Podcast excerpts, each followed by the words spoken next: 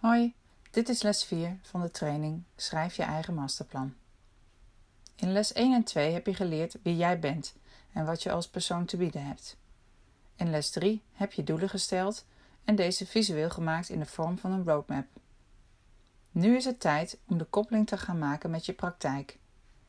Je moet marketing gaan toepassen en de vraag naar jouw producten of diensten gaan creëren. In communicatie heb je altijd een zender en een ontvanger. In jouw marketingcommunicatie zend jij jouw boodschap naar je doelgroep, de ontvanger. Het is handig om dan je pijlen te richten op een specifieke groep mensen, je doelgroep dus. Dit kunnen verschillende doelgroepen zijn. Elke doelgroep heeft een bepaalde behoefte of verlangen.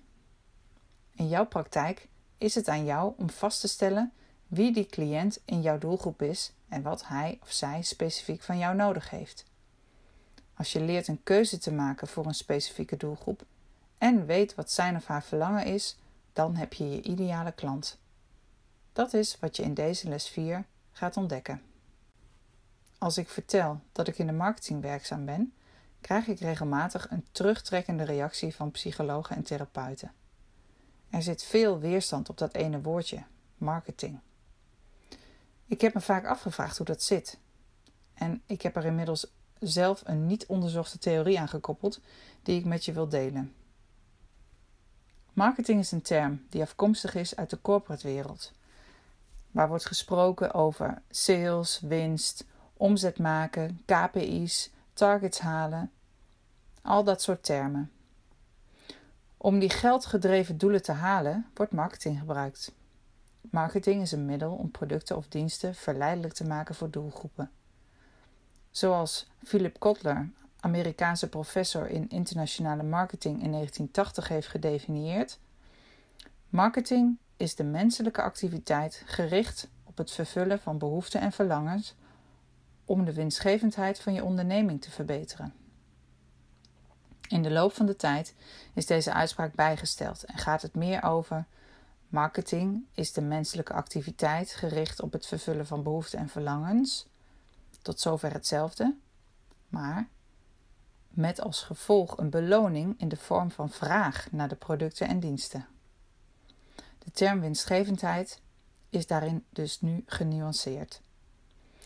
Dit komt omdat je in huidige tijden niet alleen je acties richt op winst en het behalen van dat ene doel. Maar men gaat inzien dat ook het gevolg van je acties waarde hebben. Namelijk het verwerven van een expertstatus en naamsbekendheid. Dat klinkt al veel meer passend bij de kleine ondernemer of praktijkhouder die ook gebruik maakt van universele marketingtechnieken, maar niet met die grote winstbelangen, zoals een grote corporate. Die harde salestermen zijn nou niet het eerste waar je als therapeut aan denkt wanneer je je praktijk gaat starten. De basis om je praktijk te starten is afkomstig vanuit jezelf, je why, je dromen en je passie. Dan praat je niet over targets halen en KPI's. Je denkt aan die persoon, die mens, die cliënt die jij weer een stukje verder kunt helpen in zijn proces. En dat je daarvoor jouw diensten moet verkopen, ligt gewoon niet zo in je comfortzone. Maar ja, iedereen heeft een inkomen nodig. Goed betaald worden voor je diensten is best prettig en bijzonder belangrijk. Zonder inkomen heb je geen bestaansrecht als praktijk. Die cliënt heb je dus nodig om je praktijk draaiende te houden en inkomsten te genereren. Denk alvast eens na over hoe jij de behoeften en verlangens van je potentiële cliënt kunt vervullen. En daarmee komen we toch weer uit bij de term marketing, maar dan gericht op praktijkhouders. Kies en ze kiezen jou. Dat is al jarenlang mijn motto en de strategie die ik toepas. In 2012 lanceerde ik mijn online platform Psycholoog in Praktijk. Dit was een website specifiek gericht op psychologen die online beter gevonden wilden worden. Elke psycholoog kreeg een eigen profielpagina waar ze hun details konden laten zien. Specifiek werd ingestoken op het eigen specialisme. Op basis van die zoektermen werden ze dan beter online gevonden.